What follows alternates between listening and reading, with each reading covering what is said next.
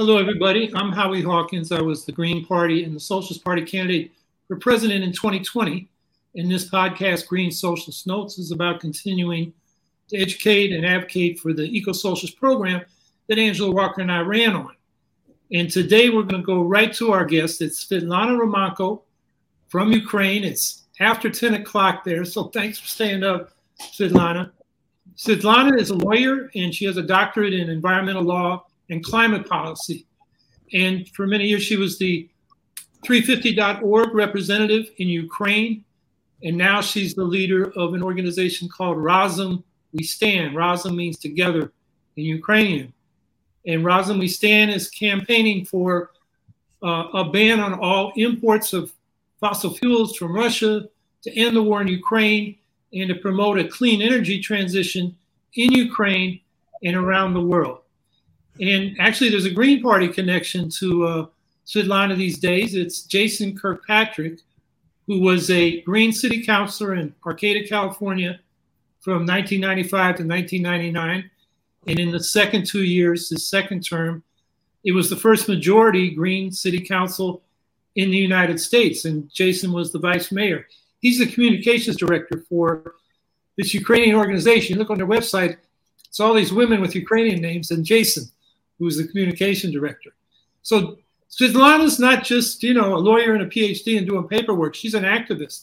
She got thrown out of the U N climate conference in Egypt last fall because she confronted the Russian delegation and gave them a piece of her mind, as did some of her comrades in the audience. She got thrown out, and we'll put a link to the Democracy Now! Interview she did after that, and you can see what she did.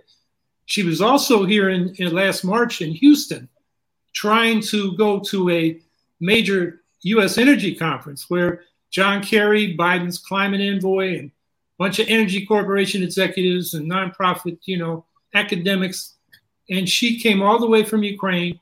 She had her registration. And when they got there, they denied her entry because she's just uh, too much, I guess, for clean energy. So anyway, Svitlana, I'm, I'm glad you could finally make it. We talked about it for a while.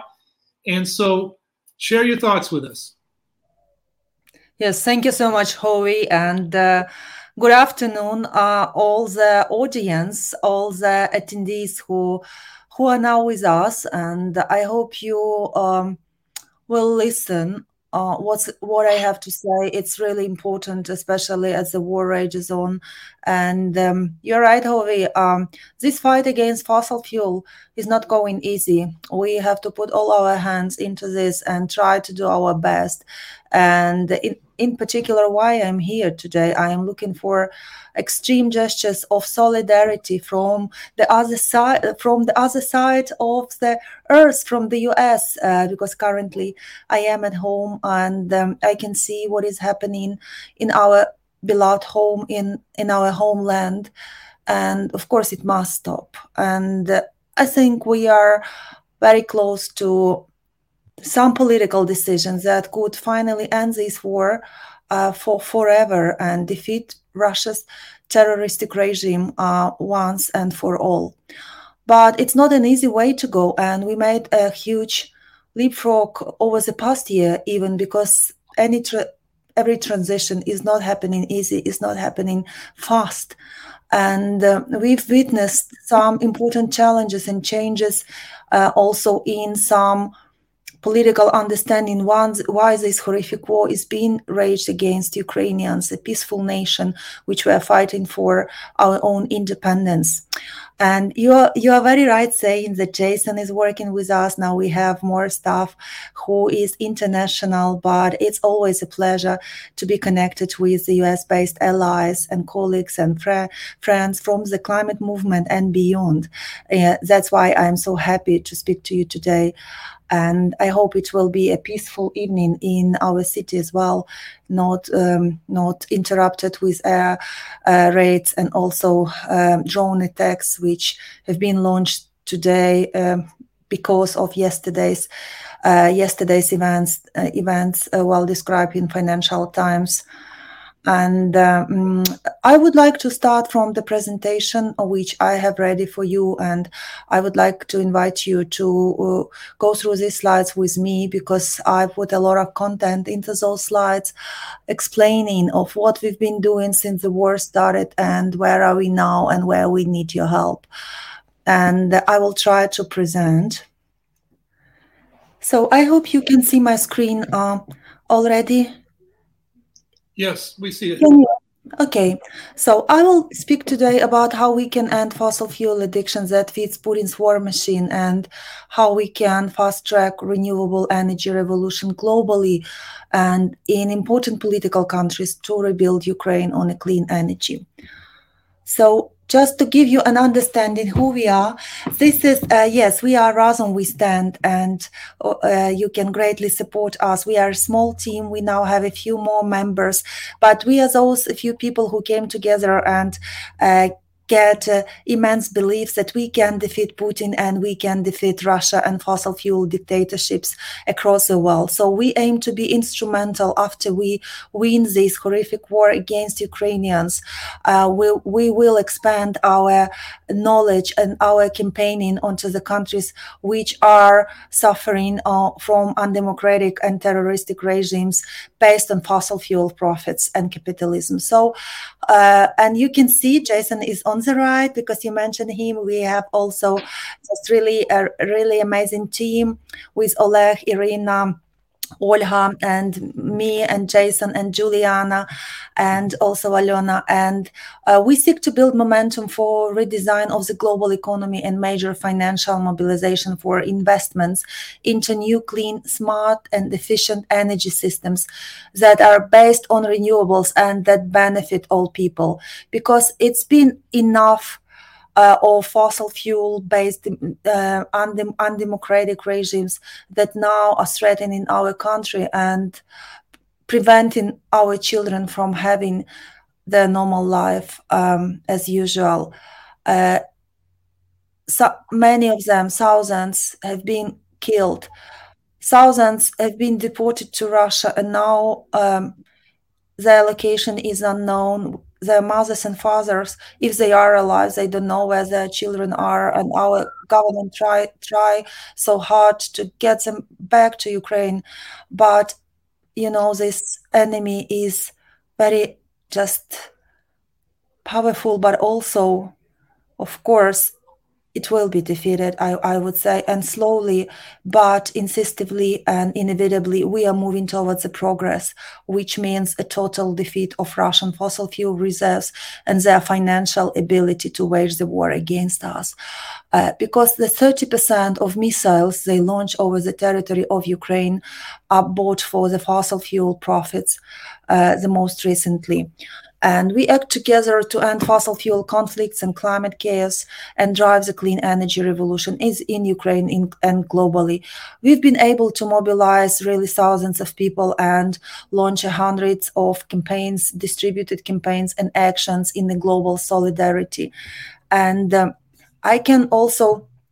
I can also just remind you about the Stand With Ukraine campaign that was outstanding, and it was launched by me in the end of February twenty twenty-two, with many other campaigners from different organizations, three fifty included, but also Fossil Fuel Treaty, Global Gas and Oil Network, and many, many big and small organizations from sixty countries of the world came together and signed on the letter demanding the gov- Western governments that, uh, that, that enough is enough, and we need to fully ban Russian fossil fuels from the market and uh, dry their financial sources, with the aim, uh, as I said, to cut Kremlin's key revenue streams associ- associated with fossil fuel exports.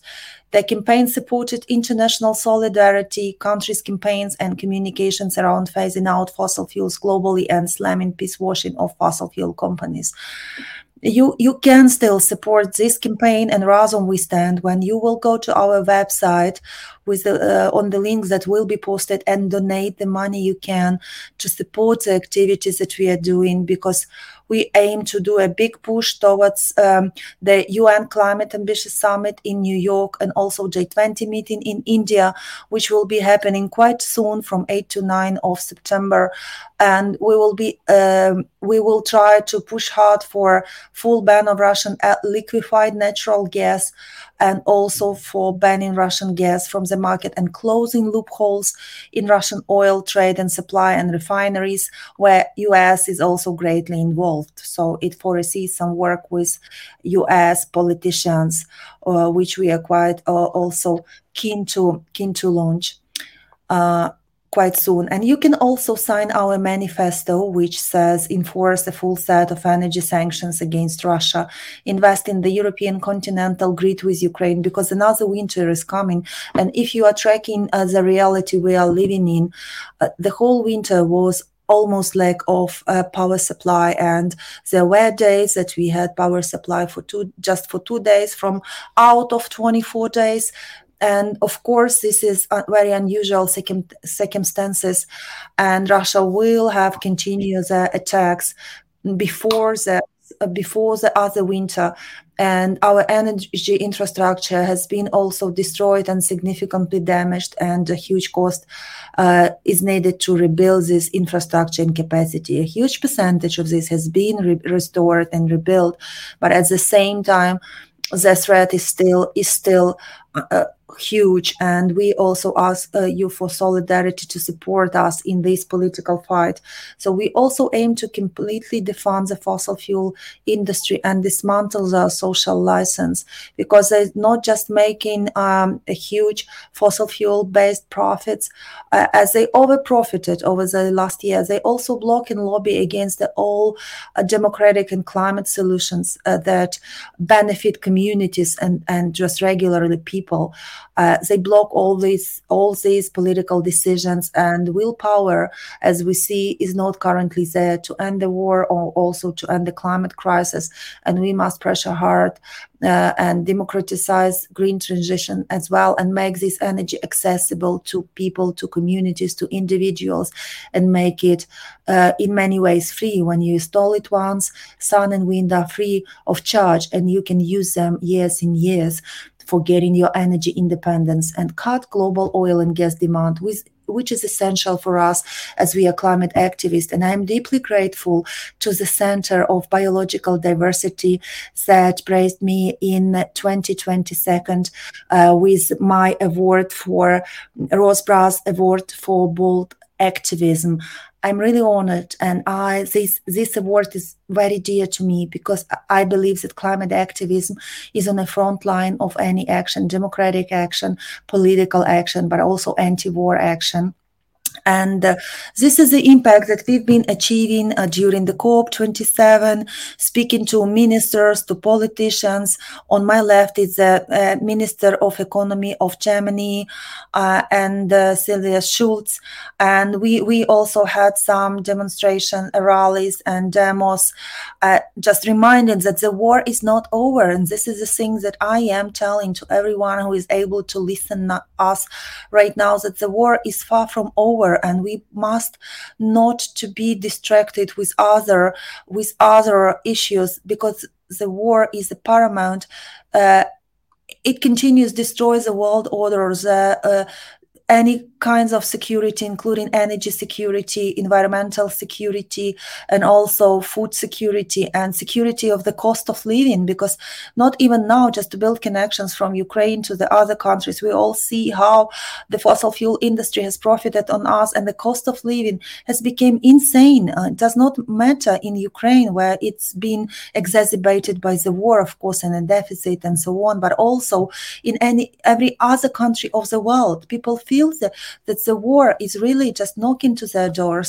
It's not just about Ukraine. It's about democracy in many senses. It's about our survival, and it's about the climate security and climate action in many, many cases. And how we treat this war right now depends how we build our future in this world of politicians uh, that are sometimes really weak on their on their actions. Uh, should it mean embargo, a strict ban on Russian fossil fuels, or climate action, or uh, protecting the peace and um, uh, protecting as well, protecting Ukraine? So our main goals are, as I already said, eliminate Russian fossil fuel revenues and diffuse investments in Russian carbon bombs, because it's huge. Uh, Russia has forty-one carbon bomb reserves, which together make one hundred twenty Um, uh, gigatons of C O two emissions just locked in the ground potentially. If Russia releases everything, it just not only means that they will rebuild their military uh, build-up and power, but also they will be able to, to kill our climate, as they are trying to do to Ukraine. And they will have, of course, more money to wage the wars on other countries, democratic countries. So we must act fast and um, driving momentum for a new clean energy investments. Yes, this is true, but but the like primarily we need to cut all financial flows to Russian of Russian terrorist regime, because it's literally killing people in my country for many, many months. And many families are now losing their, their fathers, their dads, and they will uh, they we, we we we can't get these people back. This is the most valuable uh, thing we have in Ukraine. Our brave, our active, our young people, and our senior people, everyone. But we are losing them from day to day, and their families have feel those losses uh, hugely. And um, I'm not even saying about the nuclear threat or also Kakhovka Dam destruction, uh, d- um, distortion, uh, which we. At the very moment, we realized that the countries that we loved is not existing in, in, anymore in the way that we used to see it. And uh, a huge environmental damage has been has been done to um, half of territory of Ukraine. So some cities are being leveled to the ground, and well, well can't sleep, well can't... Uh, like sleep calm and stay calm when these things are happening to the largest country in Europe, and um, the, the, which is Ukraine. And uh, to make Ukraine uh, so, but we envision when the war is over, when we win this war, uh, we will make Ukraine the post-war country in the world where renewable energy is at the front and center of energy policy and the key area of investment, displacing on large scale depreciated or destroyed fossil fuel infrastructure, and eventually to create a global showcase for infrastructure-centered climate action.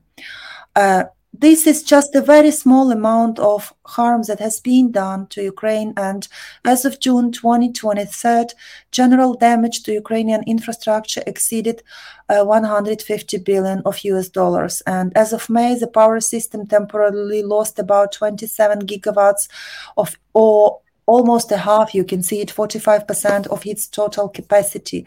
And the largest share is the loss of housing stock. Many people are homeless. Many people are internally displaced, and they f- are forced to rent their houses or just live uh, for a long time with their families in some common spaces which are not actually that livable, but there is no choice. And uh, the new housing is not affordable uh, and um, at this point. So a point of rebuilding, uh, which is all starting to lo- be launched in Bucha, Irpin, and these areas of Ukraine that have been already liberated. It will be huge, of course, but we want this uh, rebuilding to be done with respect to climate technologies and new energy technologies, because with the immense climate and environmental harm has al- already done, we are risking to be locked in the old economic uh, for, for many years, uh, and uh, this won't help us to rebuild. And um, also, we are here now. You see, these are pictures which are really touching my heart deeply, because we we live every single day. There is no night with no Russia air, air raids, but of different. They are all they are all horrific, because ninety percent of Russian targets is civilian infrastructure. These are houses, buildings where people are sleeping peacefully, and uh, you can see that. And I believe you know that it's just really a. T- genocide of Ukrainians happening right now, and why we need full embargo on Russian fossil fuels. Just to uh, start with, we do have imposed um, already by Western governments uh, embargo uh, for Russian coal. We also have a partial embargo for Russian oil, which has been violated, especially with refinery businesses, which are um, working as a laundromats, especially in India, Turkey, and they are just mixing Russian oil with, with non-Russian oil, and they sell it as a non-Russian oil. And this helps Russian bloody business to stay afloat so far. But um, actually, Russian profits uh, declined exponentially. They declined a half, and they continue declining. And there is panic in Russia, especially in coal-based region, Kemerovo, because people are not getting just paid, and they are starting to question government why our coal is not being exported. But of course, we need to do the same thing for oil and gas. And gas and L N G gas, liquefied natural gas, are not under sanctions. And this is a, an issue that governments try to be silent about. Uh, we are pushing for this embargo since the war started, but Germany first, and uh, also some other countries as U S and other uh, largest L N G exporters are really using the situation, try to expand their own exploration of L N G gas and fossil gas, and try to fill the markets with replacing Russia from, from them. It's not the thing that should be happening, and uh, of course, Russian L N G is still flowing, but it might in much less quantity. And getting embargo on this Russian L N G gas could be critical and essential for Ukrainian win in the in the short term. So, um, as I said, uh, we need uh, these sanctions are necessarily to deconstruct the aggressive petrostate. And just to bring you more facts, uh, and, and just more facts, and later we will open the floor to questions, discussion, but um, just to prove that Russia has already faced uh, financial challenges due to decrease in oil and gas revenues, but more than fifty percent compared to the twenty twenty-two. Uh, it, ju- it just may, but what we dynamics we, we can see, we can track with our partners, clean um, Uh, Center for Clean Air, Clean Air. Uh, they are just saying that they are tracking every week what is happening to Russian fossil fuels, and of course, embargo could really change the situation quite, quite significantly and soon.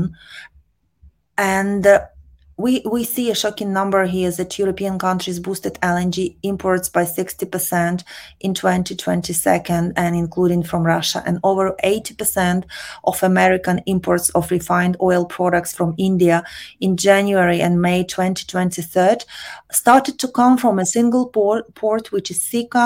It's the largest refinery in the world. Um, it imports more Russian crude oil than any other port in the world, according to the Center for Research and on Energy and Clean Air. Uh, and in those same five months, thirty-five percent of the crude arriving at the port was of Russian origin. Global Witness, our partner organization, um, also they um, they are based in many countries, in U S included. They said, suggest banning the import of refined petroleum from refineries that have bought any Russian crude oil within the given period, for instance, the previous six months, and this would incentivize those companies to drop their Russian suppliers, while signaling to other companies looking to capitalize on cheap Russian oil uh, that their products are not welcome in the U S. And um, if There, there was some investigations that released that Schlumberger and also Baker Hughes and other U S-based technology companies have been supplying technology for oil and gas, especially exploration, to Russia, and they still did it. And um, uh, just before the investigation, some of them resigned uh, just, just in the night before, which means that, yes, the pressure is working, the public pressure is working, and we need to do more pressure on those who is violating the humanity, just the humanity norms, and understanding what is good and bad, and Uh, really breaking their reputation and committing immoral crimes to Ukrainian citizens. When you support a bloody Russian business, you are committing a war crime against Russian, against Ukrainian peaceful citizens. Have been killed in the in the, in the rooms, in the apartments, in the houses. Uh, almost every night. And these are data which I will be happy to provide to you a bit later, but we don't have that much time to go deeply in this data. Uh, this one I've already spoke about, that given um, that Russian oil and gas sector is highly dependent on foreign technology, uh, it's essential that immediate introduction of export bans of all software, technology, and equipment used for the development or, uh, of any oil and gas infrastructure must be imposed. Uh, the soon, uh, the sooner the better.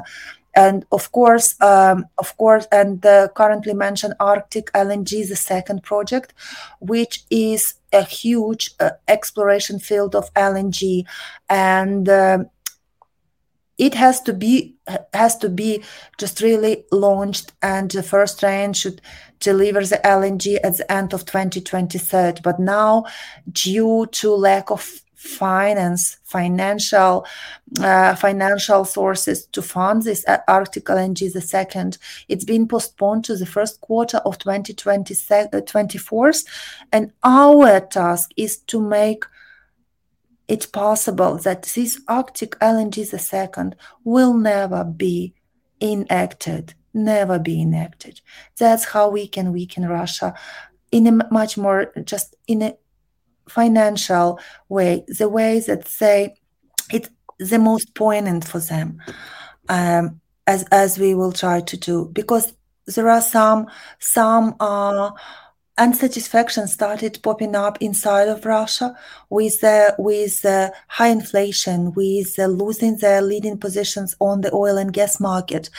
And we hope that Russians will actually launch the revolution against their uh, criminal government, and they will reach out to the point when they will help us to defeat their, their, uh, their terrorist regime. Uh, but for that purpose, we need to pressure more hard, as I said. So, uh, and going to rebuilding Ukraine just really fast, um, uh, we can potentially launch an ultimate breakthrough for climate action.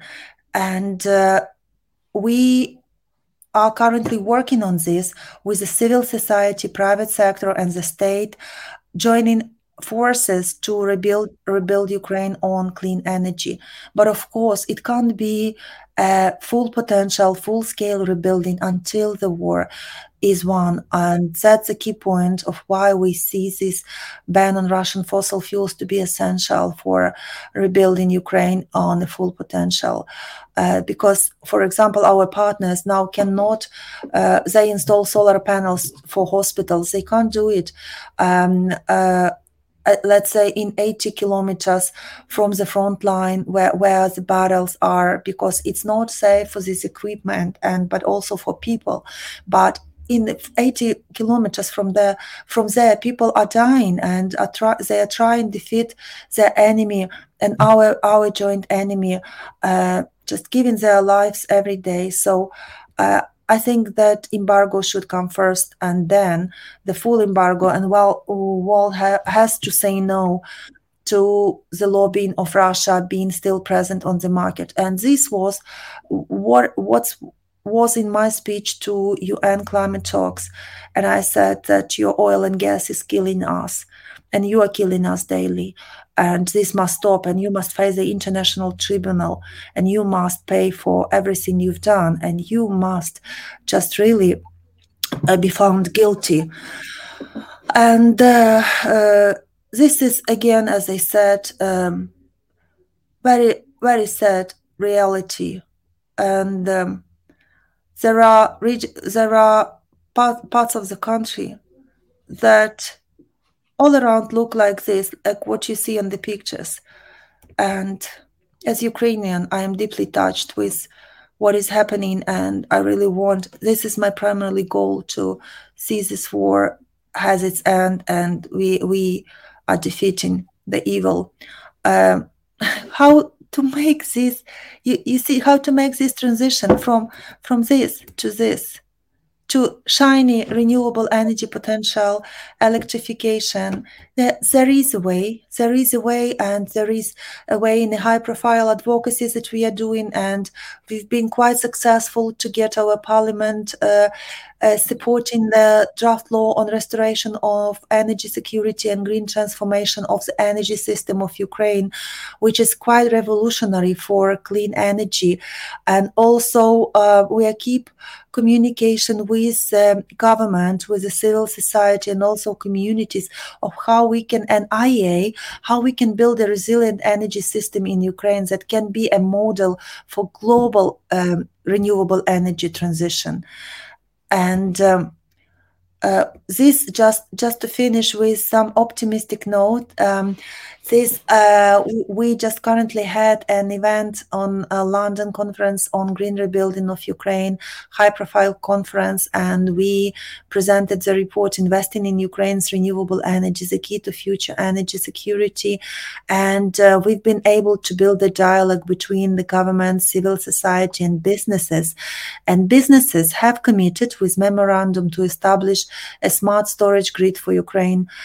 And but of course, much more needs to be done. And this is an action we had with the Greenpeace, with other organizations, just in front of this green rebuilding conference, just trying to say that we still have hope. We we still have hope that uh, the politics and policies will be changed in an appropriate way to protect not just the democracy, but also peace and climate justice uh, for everyone. These are Ukraine targets for renewable energy. I won't stop on this quite hard, but I would just say that Ukraine has a huge potential in wind, solar, and bioenergy, total of eight hundred seventy-four gigawatts, as up to Ukrainian scientists, and one terawatt to Irina. Ukraine has pledged to phase out coal as well, uh, and provide a just and build a just transition procedure for our eastern and also uh, some some western uh, region uh, regions where the coal has been uh, has been um, explored as well. And uh, we believe that development of renewable energies in Ukraine will create tens of thousands of green jobs, both domestically and regionally. And those people who lost their jobs uh, before, during the war, or been replaced, or found themselves in a very difficult circumstances, trying to adapt to a very new realities, and also these soldiers that will come back from the war alive, and they will will be able to build, to, to really to to to get it, access to decent jobs, well-paid green jobs, and build a new future for, for them, for us, and for for their children, and for all of us together. And we so much hopeful that we will be able to release this potential. And I'm reminding again, I just finished in my presentation, I'm reminding you again, please just scan this code, sign a Q R code, sign into our manifesto for a new Ukraine and a new world. Donate to our website. There is a button, and stay in touch with us. And please attend solidarity actions. And those of you who would like to be in touch, we plan to be in New York um, and probably Washington um, in September. Uh, please get in touch if you could help us organize some solidarity actions, or speak to media, or just uh, really support or express your solidarity in other ways. We will be really happy to meet. Uh, and um, thank you. I will stop just exploring the present, stop my screen sharing, and come back to you for your questions. And um, thank you so much again for being with us uh, today, because it's just not me, it's Razom We Stand, it's my amazing team, it's uh, tens of Ukrainian organizations and networks who signed on the Stand with Ukraine campaign, and the current letter for banning L N G export, seventeen organizations and coalitions, and uh, forty-five for Stand with Ukraine. And um, thank you so much for listening to us today. Thanks again, Svitlana. I saw some questions in the chat. I'm, I'm about four hours from New York City, so, and five hours from D C, so I would definitely be in touch with you. Thank you. Because, um, you know, the, the climate I mean, if for some reason we had technical problems, we weren't here. I had fifteen minutes on all the things happening to the global climate right now. I mean, we are really uh, way above where the climate models predicted in terms of temperature rise. The oceans are practically boiling. You know, off Florida, it's one hundred one degrees in the ocean. Now they're worried that the Atlantic current, that the turnover current that, you know, brings warm water to the North Atlantic, keeps Europe from freezing, which the world does at that latitude and other parts of the world, may break down, um, and so on and so forth. So uh, one of the issues, I'm waiting for Chris to put some questions up, but uh, it got into the chat. I, I posted a petition against uranium exports from Russia, which the U S does not ban. It's not part of the sanctions. And Russia is promoting nuclear power, which is not a clean energy. Uh, it's it's exporting more nuclear power plants, constructing them around the world, and it's a major source of uranium, which is revenue for the Russian military machine. So that petition has nearly fifteen thousand or over fifteen thousand signatures now. So take a look at that. Uh, it's in the chat. So I, I, let me look through here because, oh, there we go. Chris himself has a question. Is European dependence on Russian oil and gas the biggest barrier to an embargo? It would seem that the U S leadership would support such a move as it would open up expansion of opportunities for U S oil and gas interests. Oh, um, yes, it primarily is. It, and uh, European dependence on Russian oil and gas was the biggest barrier to an embargo. And if you remi- if you recall, in April last year, when we demanded strongly with really hundreds of people uh, standing on the rallies in front of the European Commission, because we are just all located in Europe, but also sending letter, letters to the U S government, then Ursula von der Leyen and President Joe Biden has, have created a task force on energy security, which started uh, developing some measures um, which we could call embargoes, embargoes, but not, not all of them. And that's how we did not get a full embargo on Russian oil and also full embargo on Russian gas. And even now, U S is blocking a full embargo on Russian oil because they just want, and they keep Russian presence with their bloody oil on the market just because uh, because of uh, volatile prices, and they're afraid that um, actually uh, there will, will be a deficit of oil in the market, and this will create uh, instability and also energy insecurity. But I have to say that the only energy insecurity is not eliminating Russian fossil fuels from the market and trying, in the midst of this climate catastrophe that we are in, because we see floods, we see extreme heats, we see uh, our our atmosphere and, and our environment literally boiling. Even Gutierrez just mentioned that we, we crossed the point when we just were heating the planet. Now we are boiling the planet, and we can't can't continue like this. And uh, uh, And of course, U S leadership is essential. U S is the largest L N G importer. It's the second largest of oil, or or just about this.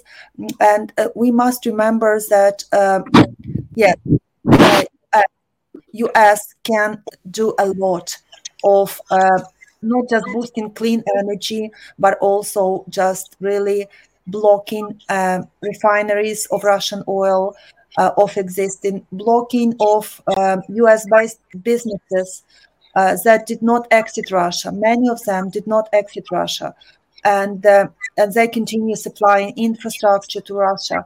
And I wonder if U S government is really aware of this.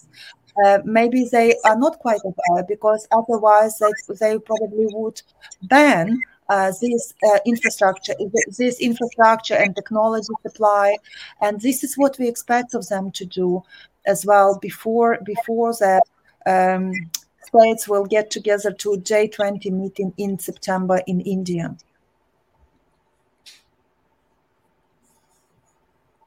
So here we go, Kerry Campbell. The European Greens, and especially the German governing Green Party coalition, led by Green Party Vice Chancellor Robert Habeck, have enacted multiple Green Party, Green New Deal legislations. Renewable energy installations are at a record pace. The German Green Party, despite nonviolence roots-led government, has staunchly supported Ukraine. Do you think the Greens in Germany and Europe are providing enough Ukraine support? Oh, um, I can't say specifically about Greens or not Greens, because when I've been visiting the German parliament, um, and we've been sending an open letter to German uh, parliament as well, especially on banning Russian gas uh, from European market. But uh, they are doing, yes, they are doing a lot. And we see uh, Vice Chancellor Robert Habeck visiting Ukraine and pledging uh, millions for Ukrainian green rebuilding. And of course, we are quite dependent of uh, uh, the progress on renewable energy sources made in Germany to fast track the energy revolution, energy revolution in Europe. But what I would be really grateful for, if the uh, Green Party in Germany, uh, of course, of course, it can do more, and you can do more, and they can do more. Uh, they could just really revol- revolutionize, uh, revolutionize the energy transition across the other countries of European Union. We all know it's not a secret that Germany is leading European economy and also European Union political and renewable efforts. And it just really showing us with a great example, great leadership of closing coal, of um, really uh, scaling up on renewables. But just to be a bit more brave in abandoning Russian gas and uh, uh, L N G gas and fossil gas from U S markets, because some other countries uh, are still importing uh, Russian L N G gas in a huge scale. But I believe that uh, Germany can be a driving force of the European Union to end this dependency, as well as I said, uh, and restore restore. and help us in our immense efforts to restore peace. Because uh, I, I can't really accept this concept of green rebuilding when we are attacked every night. Yes, this helps, but please help us end the war. It will be much more effective. We will start rebuilding when we are not attacking and our our people are not killed and our destruction is not mounting uh, again. So, like, first things first. And for doing that, Germany has to be more strict uh, and mm, just really express more political willpower on um, keeping good pace on E U on a green uh, transition and using its influence to for for really uh, getting L N G ban across the European Union. Russian L N G ban, of course, yes, but for but. You know, I will share with you one, just very quickly, my dream. Um, after we, if it works as we're thinking, we completely uh, isolate Russia as a dictatorship, the largest one, from the fossil fuel markets and profits. We uh, hopefully will be able to do the same thing for other fossil fuel dictatorships, because there are fifty-two fossil fuel profited dictatorships in the world, uh, including those of them who are really rising in power, Saudi Arabia and others, many others, and African countries. And people are suffering everywhere, not just in Ukraine, and more is coming. So we really envision how we all get together with all European and U S U S U S uh, citizens and nations to, to win over this enemy, but also expand this win onto other nations in the future. Okay, this question via email. Western capitalists see a funding trough of funds for reconstruction of Ukraine. How do we push back against the neoliberal reconstruction that seems to be on the table now?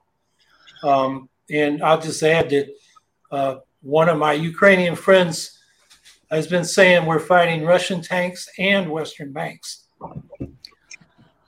Um, what I what I have to say here, you know, I am not going to go deeply into these interconnections of Western capitalists and uh, neoliberal reconstruction and so on. I just only know that uh, all these funds available must go to first to uh, help and to provide direct aid to the people of Ukraine. Uh, this is the first.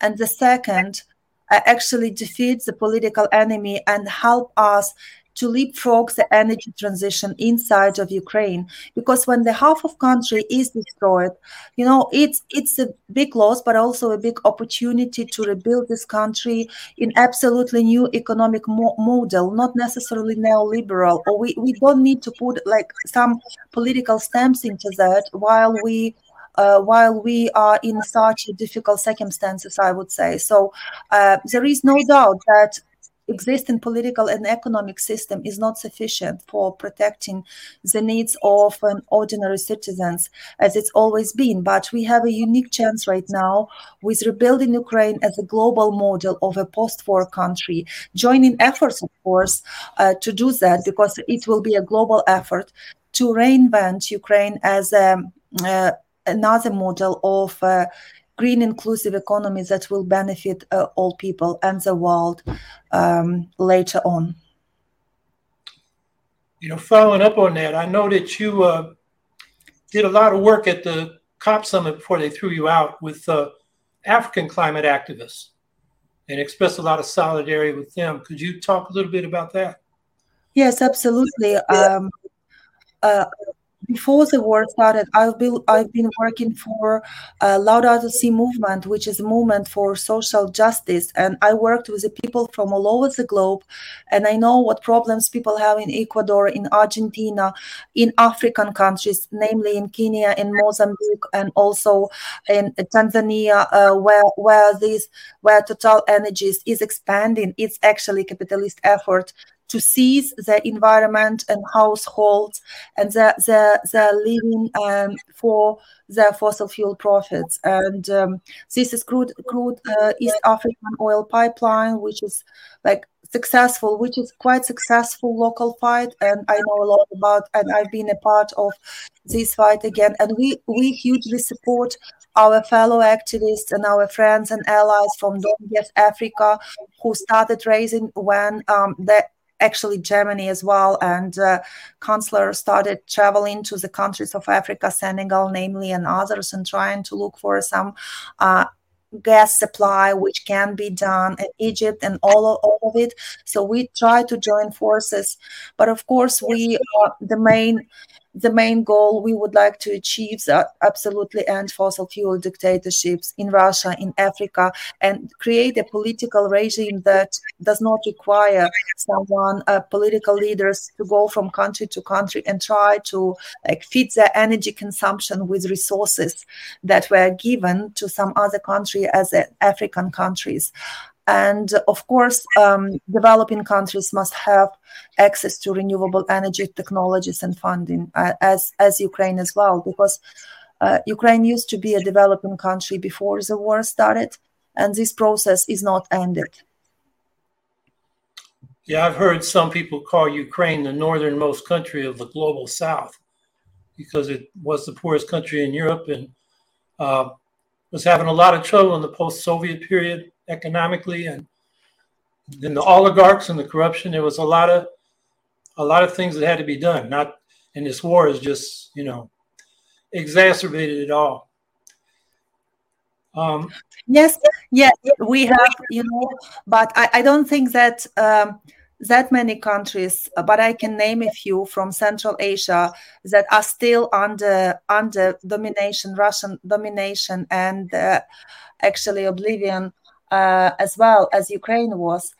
And I'm so proud of my country fighting for its independence and for democratic values as I've never been, uh, because we went through many revolutions, and having on behind on us this very heavy Soviet past, actually, where you cannot be, be taught or learn how to be free democratic person.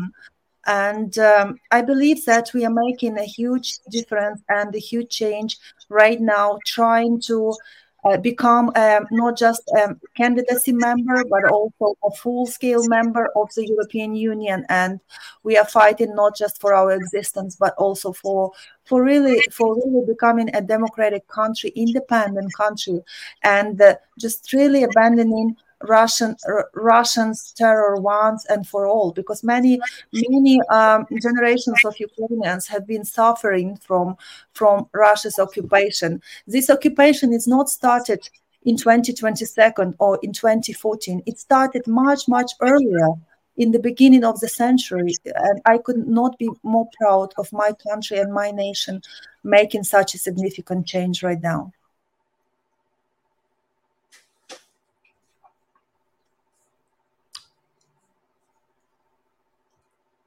Uh, we need critical thinking. How do we get Bayer Monsanto out of Ukraine? Oh, you are lucky, because I know what, what they are. What is Bayer Monsanto? They, uh, I, I've been a university professor, and I know what they are doing with the biotechnology. And I don't know receipt, because they are buying lands, you know. And I think there have to be, uh, when they're buying land plots for growing their plants. Um, so. Uh, Basically, they uh, but there was a provision that actually they could not own those lands and foreign uh, as foreigners in full. Now, there is a legal some uh, uh, legal background for that, but I don't know how. Um, two ways, um, voluntarily or administratively. So, with the government or just with the public pressure, both work.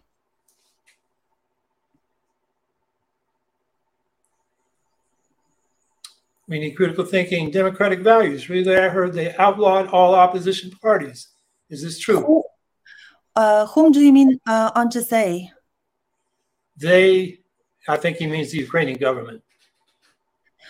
Oh, you know, um, I can't, I can't uh, respond yes or not for, for this right now. Mm, because I don't think it's just really in the way that you put it. Uh, Ukrainian government is dealing uh, with unprecedented threat, and uh, I think they are doing whatever we can. Of course, we are um, advocating for high ambitions, uh, ambitions in climate action, in energy actions. But um, at the moment, uh, it's a moment. It's not. It's not a time to look for internal enemies or restrictions, because it's a much a law in the wartime. It's a wartime, and we don't live a normal life anymore. Uh, and it does not really mean that some people were, uh, uh, some parties were outlawing. Uh, uh, no, this part of the sentence I really don't understand. Banderit, adjacent people. No, it's not true. I can say, if I get you correct, no, it's not true.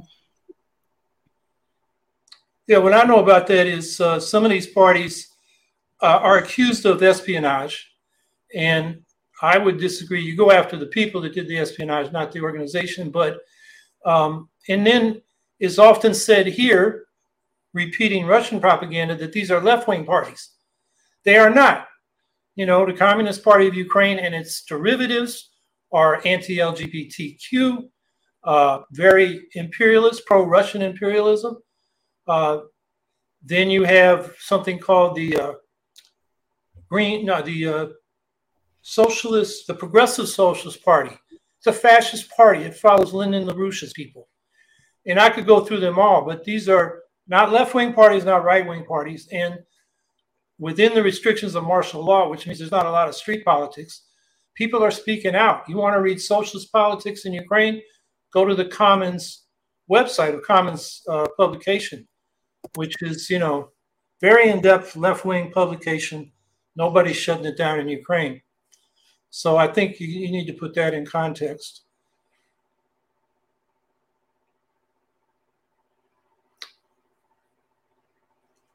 And we need critical thinking. Ask, what's the latest on the peace talks? Uh, we are waiting. Uh, we are waiting how uh, this peace talks launched today uh, will be publicly communicated. Um, I don't know. It's hard to reach an agreement when uh, sixty plus states are represented. Um, I haven't heard about any resolution right now, and I think it's still underway. Yeah, what I know about that is Ukraine's had this ten-step peace plan uh, since November. And it has, you know, confidence-building steps like uh, demilitarizing the Zaporizhzhia nuclear power plant, uh, keeping at that time, keeping now restoring the grain deal so Ukraine can help feed uh, hungry countries around the world. And it ends up with, you know, Ukraine's sovereignty and, and security guarantees. Um, that's what is Ukraine's putting on the table this weekend in Saudi Arabia. Uh, Russia's been saying that uh, they're ready for peace talks, but the territories they occupy, even territories they don't occupy but claim, like parts of Zaporizhzhia and Donetsk and uh, Luhansk and uh, Kherson, they're saying, that's not negotiable. Those are ours. We'll negotiate other stuff, which is ridiculous. You know, Ukrainians aren't going to accept that. And then I know the uh, Africans, not the meeting last week, but the one before that, uh, they said in their peace plan, among other things, Russia should withdraw from Ukraine. And they had other things like then the sanctions should be relieved on, on Russia and so forth. But Putin interrupted them in the middle of their presentation and pulled out what he said was the agreement last March, which actually, and I could give you the dates and when they said it, but Lavrov and Putin rejected.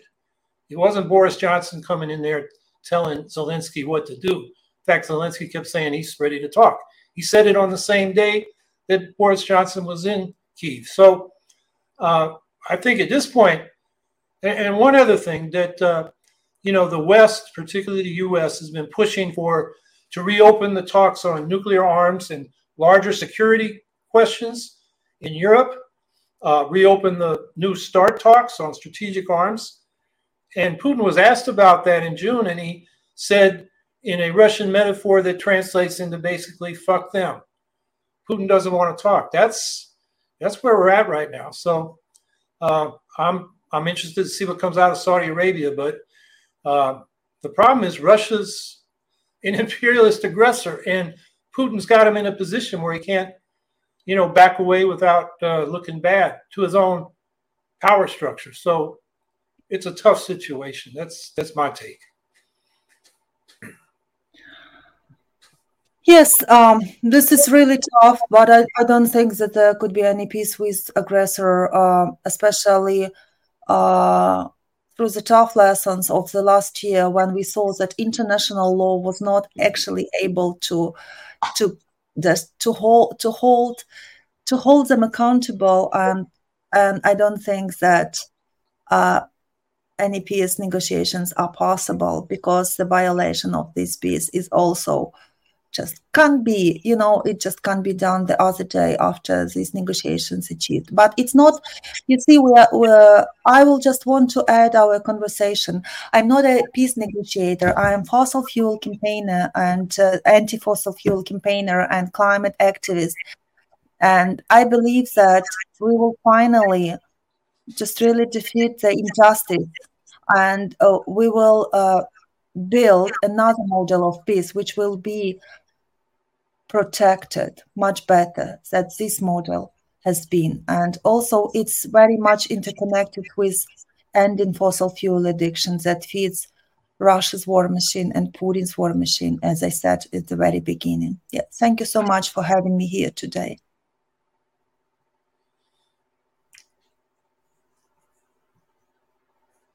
Okay, well, I, I really appreciate you being here and staying up late and uh, dealing with some tough questions and, you know, giving us the perspective of the good that can come out of this when the war is over and how important it is for the climate. So um, I'll just wrap up by, by noting that uh, I'll be on another podcast at five thirty, part of the Green Party's annual national meeting, talking about ranked choice voting and proportional representation, which I've talked about a lot on this podcast, and how important that is to opening up our political system. And then uh, next week, our guest is uh, Senator Rafael Bernabe, Senator in Puerto Rico, uh, very strong advocate of solidarity with Ukraine. He's going to draw some of the parallels between Russian colonialism in Ukraine and U S colonialism in Puerto Rico. And he's written a lot about the Green New Deal. It's in Spanish, but you can use machine translation to read it if you don't read Spanish. And we'll have those articles in the chat next week. So that's next week. And uh, once again, Svitlana, thanks so much for being with us. And uh, we'll see you all next week.